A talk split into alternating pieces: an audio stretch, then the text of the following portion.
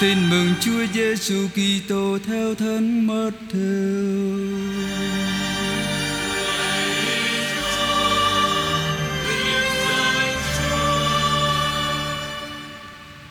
Khi ấy thấy đám đông, Đức Giêsu lên núi, người ngồi xuống, các môn đệ đến gần bên. Người lên tiếng dạy họ rằng: Phúc thay ai có tâm hồn nghèo khó, vì nước trời là của họ. Phúc thay ai hiền lành, vì họ sẽ được đất hứa làm gia nghiệp. Phúc thay ai sầu khổ, vì họ sẽ được Thiên Chúa ủi an. Phúc thay ai khát khao nên người công chính, vì họ sẽ được Thiên Chúa cho thỏa lòng.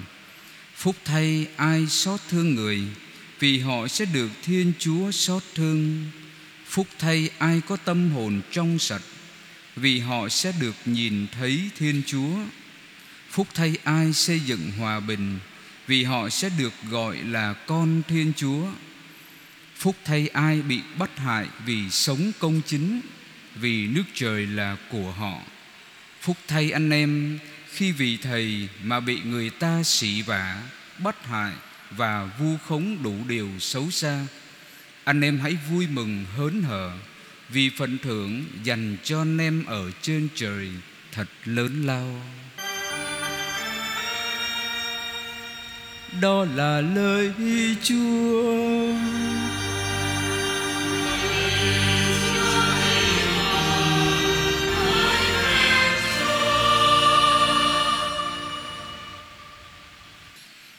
Thưa anh chị em, tôi xin chia sẻ với anh chị em bốn điểm trong phần phụng vụ lời Chúa của ngày Chủ nhật thứ bốn thường niên năm A. Bài đọc một trích từ sách ngôn sứ Sophonia chương hai câu ba và chương ba câu mười hai cho đến mười ba. Sophonia là một trong các tiên tri nhỏ, và Sophonia có nghĩa là Đức Chúa đã giấu, đã giữ lại. Thưa anh chị em, là một đất nước nằm trên một hành lang quan trọng ở giữa nhiều quốc gia thù địch và lắm tham vọng, Israel không thể nào bình chân như vậy, đứng đó và dửng dưng với mọi biến động của lịch sử. Có lẽ chính vì tương lai của đất nước, vì sự tồn vong của một dân tộc tự nhận mình là dân riêng của Chúa, mà họ có những lầm lẫn đáng trách.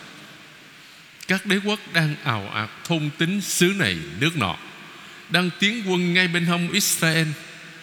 Vậy phải làm sao đây? Phải cầu viện hay là phải liên minh? Phải củng cố quân lực và trang bị vũ khí chăng? Hay phải tin tưởng tuyệt đối vào Thiên Chúa và sống theo những chỉ thị của người? Họ lưỡng lự lắm anh chị em. Chúng ta đang ở vào thế kỷ thứ bảy trước công nguyên, nghĩa là trước Chúa Kitô Giáng sinh. Tình hình ở Israel thật là tồi tệ, vì vua Josiahu lên ngôi lúc mới tám tuổi, còn quá nhỏ. Sau khi cha của ông là vua Amon bị các thuộc hạ giết chết, vì tân vương còn quá nhỏ nên mọi việc triều chính hầu như nằm gọn trong tay các quan đại thần.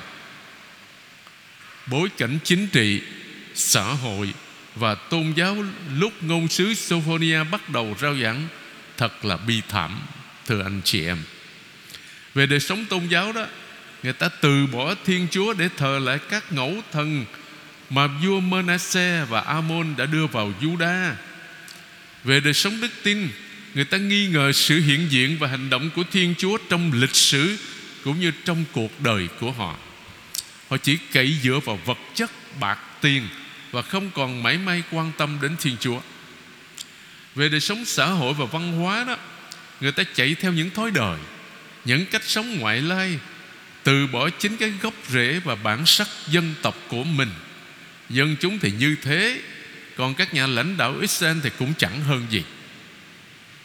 Như hậu quả còn sót lại của hai triều vua vô đạo và nhu nhược trước kia, tức là Manassê và Amon, thì các thủ lãnh giống như sư tử rống vậy đó.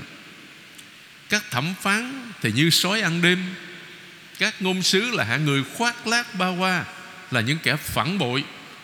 Còn các tư tế làm ô uế đền thờ và vi phạm lệ luật.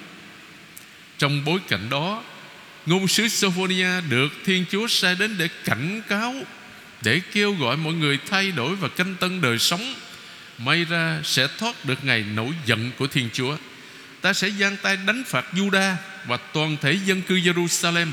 Ta sẽ tận diệt khỏi nơi này số sót còn lại của thần Ba An và xóa bỏ tên của hàng tư tế bất hợp pháp. Thưa anh chị em, đây là nguồn gốc của bài hát nổi tiếng trong cái thánh lễ an táng. Những ông bà lớn tuổi thì biết, rồi giới trẻ có lẽ không biết, là cái bài Requiem. Bài hát gọi là lễ cầu hồn đó, hay là lễ mồ đó. Và trong đó cái câu ở sau có cái câu là Dies Irae, cái ngày thịnh nộ, ngày này ngày kia. Nghe hát nghe sợ lắm. Bây giờ thì tôi thấy hình như không có ít sử dụng cái bản văn đó nữa nha. Điểm thứ hai, song song với những lời đe dọa, sách ngôn sứ Sophonia cũng gửi một sứ điệp khích lệ đến những người khiêm tốn. Thưa anh chị em, ta thấy sứ điệp của ngôn sứ Sophonia gồm hai khía cạnh: lời đe dọa dành cho những kẻ kiêu căng ngạo mạn, và lời động viên khích lệ dành cho những ai khiêm nhường. Những người thành tâm thiện chí, những người đó không phải sợ cơn thịnh nộ của Thiên Chúa. Hỡi tất cả những ai hèo hèn trong xứ sở, những kẻ thi hành mệnh lệnh của Đức Chúa, anh em hãy tìm kiếm người, hãy tìm sự công chính, hãy tìm đức khiêm nhường, thì may ra anh em sẽ được che chở trong ngày thịnh nộ của Đức Chúa. Ngày thịnh nộ đó chính là ngày Thiên Chúa thực hiện cuộc tạo dựng mới, ngày huy hoàng cho tất cả những ai đặt trọn niềm tin vào Chúa. Cái ác dưới mọi hình thức sẽ bị hủy diệt hoàn toàn. Chúng ta đừng quên rằng trong Thánh Kinh á, sự báo thù của Thiên Chúa lúc nào cũng chỉ có một nghĩa duy nhất, đó là chống lại cái ác nha. Luôn luôn muốn dìm con người xuống vực sâu của tội lỗi, Thiên Chúa luôn đồng hành với con cái người để vực họ dậy, giúp họ tìm lại can đảm, niềm vui để vững vàng tiến bước trên con đường theo Chúa. Điểm thứ ba, thưa anh chị em, như vậy là một cách nào đó chúng ta tham dự vào việc phán xét. Thiên Chúa sẽ không trừng phạt người công chính cùng với kẻ tội lỗi. Tất cả chúng ta đều biết nhân loại gồm hai hạng người. Một bên là những người công chính, những người tốt, những người khiêm tốn. Một bên là những kẻ tội lỗi, những kẻ kiêu căng, những kẻ ngạo mạn. Chúng ta có thể thuộc về một trong hai hạng người đó do cách sống của mỗi người chúng ta, thưa anh chị em. Chủ đề phán xét đi đôi với một chủ đề khác, chủ đề số sót của Israel xuất hiện trong các sách Isaiah, Amos, Mika. Đó là một sự quảng diễn, một kiểu diễn tả mới về niềm tin và sự trung thành của Thiên Chúa. Bởi vì thứ nhất, Thiên Chúa đã chọn Israel như là một khí cụ đặc biệt để thực hiện kế hoạch cứu độ của người dành cho nhân loại. Cho nên dù bất cứ chuyện gì xảy ra thì Thiên Chúa vẫn luôn cố gắng sắp xếp để cứu độ ít ra một số sót của dân Israel. Ngôn sứ Sophonia lấy lại chủ đề này. Khi tất cả mọi điều xấu xa bị hủy diệt hết khỏi Jerusalem, Thiên Chúa để cho tồn tại một số sót nhỏ bé, những người luôn trung thành với Thiên Chúa, Israel. Ta sẽ nói, ta sẽ cho sót lại giữa ngươi một dân nghèo hèn và bé nhỏ. Chúng sẽ tìm nương ẩn nơi danh Đức Chúa. Số dân Israel còn sót lại sẽ không làm chuyện tàn ác bất công, cũng không ăn gian nói dối, và miệng lưỡi chúng sẽ không còn phỉnh gạt ai hết. Thưa anh chị em, chúng ta, các Kitô hữu, chúng ta hãy sống như vậy. Nương ẩn nơi Chúa, đặt trọn niềm tin vào người, không làm chuyện tàn ác bất công, không ăn gian nói dối và không lừa gạt ai hết. Chúng ta bước sang điểm thứ hai là đáp ca Thánh Vịnh một trăm bốn mươi lăm. Thưa anh chị em, Thánh Vịnh một trăm bốn mươi lăm mà chúng ta vừa nghe một ca viên hát là một lời xác nhận những người cậy trong Chúa chắc chắn sẽ tìm được hạnh phúc mà mình mong muốn. Vì Chúa là đấng giữ lòng trung tín mãi muôn đời, xử công minh cho người bị áp bức, ban lương thực cho kẻ đói ăn, giải thoát những ai tù tội, mở mắt cho kẻ mù lòa, cho kẻ bị dìm xuống đứng thẳng lên, yêu chuộng những người công chính, phù trợ những khách ngoại kiều, nâng đỡ cô nhi quả phụ, phá vỡ mưu đồ bọn ác nhân. Chúa nắm giữ vương quyền muôn muôn thuở. Thưa anh chị em, khi hát Thánh Vịnh này đó, dân Israel ôm lại toàn bộ lịch sử của mình và dâng lời tạ ơn Thiên Chúa là Cha giàu lòng thương xót. vì chính họ đã bị áp bức bên Ai Cập, bên Babylon. Thánh Vịnh một trăm bốn mươi lăm hôm nay được soạn sau khi dân Israel từ chốn lưu đày Babylon trở về, thấm đẫm niềm vui khi được trở về quê cha đất tổ, vì Thiên Chúa chứng tỏ lòng trung tín của người. Israel đã trải qua đói khát ở sa mạc Sinai. Trong cuộc xuất hành, Chúa đã gửi cho họ manna, chim cút và nước uống thỏa thê. Dần dần người ta khám phá ra rằng Chúa luôn quan tâm giúp đỡ những ai đang gặp hoạn nạn, đau khổ vì bệnh tật, phù trợ những khách ngoại kiều và nâng đỡ cô nhi quả phụ. Chúng ta hãy đặt trọn niềm tin vào Thiên Chúa để được hạnh phúc mà mỗi người chúng ta đều mong muốn, thưa anh chị em. Chúng ta bước sang điểm thứ ba là bài đọc hai, trích từ tư thứ nhất của Thánh Phaolô tông đồ gửi tín hữu Corinto, chương một câu hai mươi sáu cho đến ba mươi mốt. Sự khôn ngoan của thế gian và sự khôn ngoan theo Kitô giáo, Thánh Phaolô so sánh. Mời anh chị em lắng nghe. Trong cả đoạn này, Thánh Phaolô đặt cái khôn của loài người đối lập với sự khôn ngoan của Thiên Chúa. Sự khôn ngoan của Thiên Chúa là thể hiện công trình cứu độ toàn thể, toàn diện, công chính hóa, thánh hóa và cứu chuộc loài người. Vì vậy tất cả phước tiện người dùng để hoàn thành công cuộc đó đều được coi là khôn ngoan. Tuy loài người cho là điên dại, thập giá, lời rao giảng, những gì yếu kém, hèn mạt, không đáng kể, Thánh Phaolô không lên án phần trí tuệ của khôn ngoan loài người đâu, vì nó là một ân huệ Chúa ban giúp con người có khả năng nhận biết Thiên Chúa. Hơn nữa, kể từ vua Salomon, đó là một nhân đức người ta xin khi cầu nguyện, và ngôn sứ Isaiah nói về sự khôn ngoan như là một ân huệ của Chúa Thánh Thần. Khi nói về Đấng Messiah đó, ngôn sứ Isaiah đã nói: ta sẽ cho thần khí ta ngự trên ngươi, thần khí khôn ngoan và hiểu biết. Điều đáng lên án là sự khôn ngoan lý sự, tự mãn của phần đông người Hy Lạp, hoặc đòi hỏi Thiên Chúa làm theo nguyện vọng của mình như đa số người Do Thái đòi hỏi. Sức mạnh của Thiên Chúa là dùng chính những gì thế gian cho là điên dại để thắng cái khôn ngoan của nó, làm cho kế hoạch cứu độ của người được thành tựu. Khi đối chiếu hai lẽ khôn ngoan trên, Thánh Phaolô cũng nói rõ lập trường hoạt động của Ngài, không rập theo óc tính toán của xã hội Corinto lúc bấy giờ, nhưng theo đường lối của thập giá Đức Kitô. Chúng ta bước sang điểm cuối cùng, đó là bài tin mừng tám mươi phút thật rất là nổi tiếng, gọi là, là bát phúc đó. Mát-thêu chương năm câu một cho đến câu mười hai. Thưa anh chị em, Chúa Giêsu đã khởi đầu sứ vụ công khai của người, rao giảng tin mừng cứu độ với những thành công rực rỡ, với đám đông dân chúng luôn bám theo người, và người thấy đã đến lúc cần phải công bố sứ điệp của mình. Thánh Mát-thêu nêu những lời nói của Chúa Giêsu theo kiểu nói của các ngôn sứ thời Cựu Ước. Người mở miệng giảng dạy họ. Đây là kiểu nói xê mít, cho thấy tính cách trang trọng của những gì Chúa Giêsu sắp nói với đám đông dân chúng. mười hai thế kỷ trước, nghĩa là một nghìn hai trăm năm trước, trên một ngọn núi khác là núi Sinai, ông Mosê đã truyền đạt cho dân chúng mười điều răn Đức Chúa Trời. Còn trên một ngọn núi ở miền Galile, Chúa Giêsu còn đi xa hơn nữa khi mặc khải về một cách thức mới để sống các điều răn này. Người trình bày sự nghịch lý mà Thánh Phaolô nói đến trong thư gửi tín hữu Corinto, sự nghịch lý giữa khôn ngoan của Thiên Chúa hoàn toàn trái ngược với sự khôn ngoan của loài người. Điểm thứ hai, mỗi câu trong bài tin mừng bắt đầu bằng từ phúc thay, rất quen thuộc ở trong Cựu Ước, một lời chúc mừng đẹp nhất. Bằng cách này, Chúa Giêsu mời gọi chúng ta có một cái nhìn khác, nhìn mọi sự việc với cái nhìn của chính Thiên Chúa. Người cho ta thấy sự hiện diện của nước trời ở trong những tình trạng mà chúng ta không có trông đợi gì hết. Tâm hồn nghèo khó, hiền lành, sầu khổ, khát khao nên người công chính, thương người, xây dựng hòa bình. Việc khám phá này hoàn toàn trái ngược với những gì mà người ta thường nghĩ.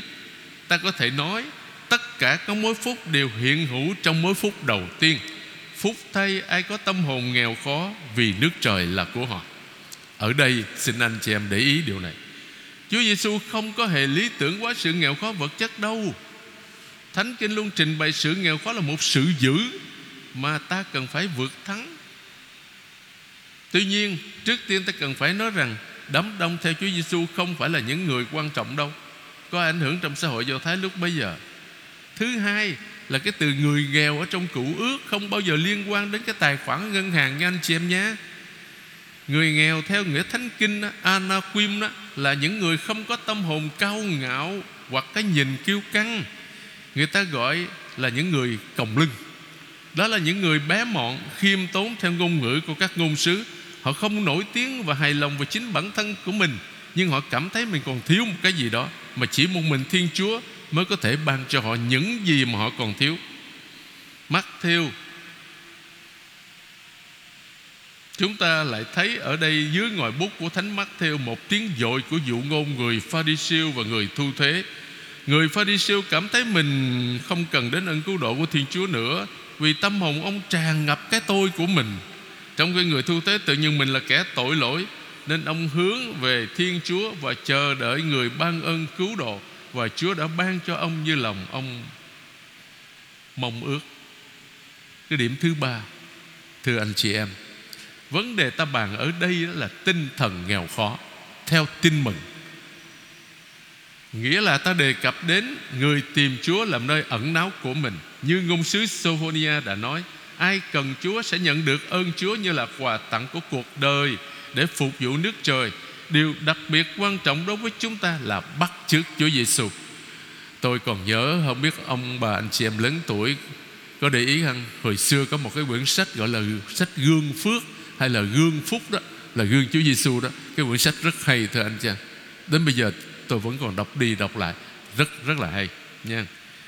Người là người nghèo tuyệt vời nhất, hiền lành và khiêm nhượng trong lòng. Bài Tin Mừng hôm nay đưa ra một dung mạo của chính Chúa Giêsu.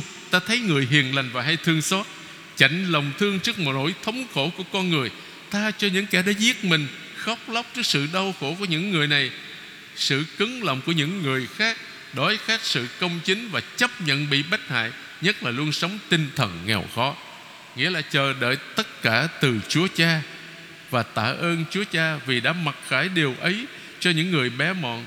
Kể là cái câu chuyện các thiếu niên Do Thái ở Babylon trong sách Daniel. Ta cũng có thể đọc bài Tin Mừng hôm nay như là một mô tả về nước trời.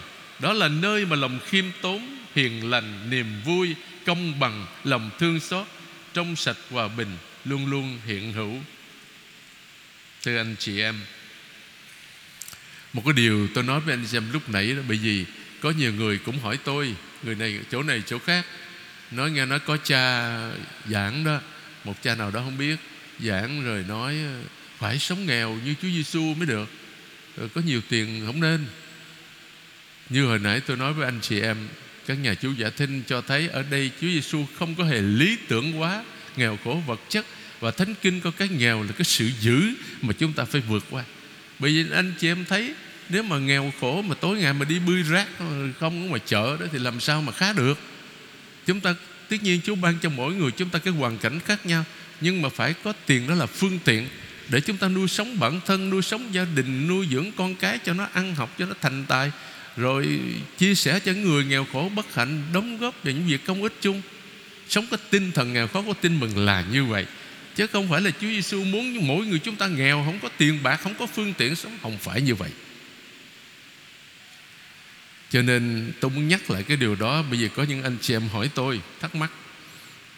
Thưa anh chị em, một khi đã gia nhập nước trời qua bí tích thánh tẩy và bằng lòng tin vào lời Chúa Giêsu, thì các mối phúc trở thành chương trình sống của chúng ta như sau. Nếu tin vào Chúa Giêsu thì nghèo khó, hèn mọn, sầu khổ không hẳn là bất hạnh đâu, mà trái lại của cải, danh vọng và sung sướng lại có thể trở thành trở ngại cho con người tìm được hạnh phúc mà mình mong muốn. Ba mối phút đầu dạy ta phải vượt qua được những trở ngại đó. Ba mối phút tiếp theo giúp xây dựng đời sống trên ba cơ sở vững chắc, theo ba hướng căn bản. Thiên Chúa là khát khao nên người công chính, tha nhân là thương người, và bản thân là tâm hồn trong sạch.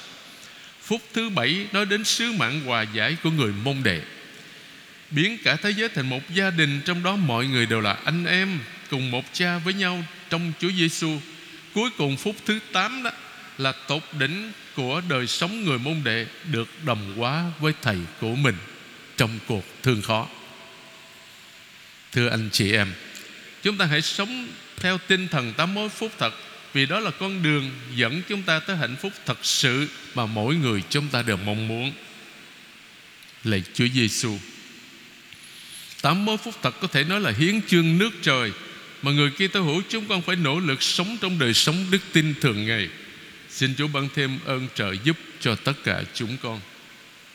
Chúng ta, những người Kitô hữu, chúng ta đã sống tinh thần nghèo khó của tám mối phúc thật chưa?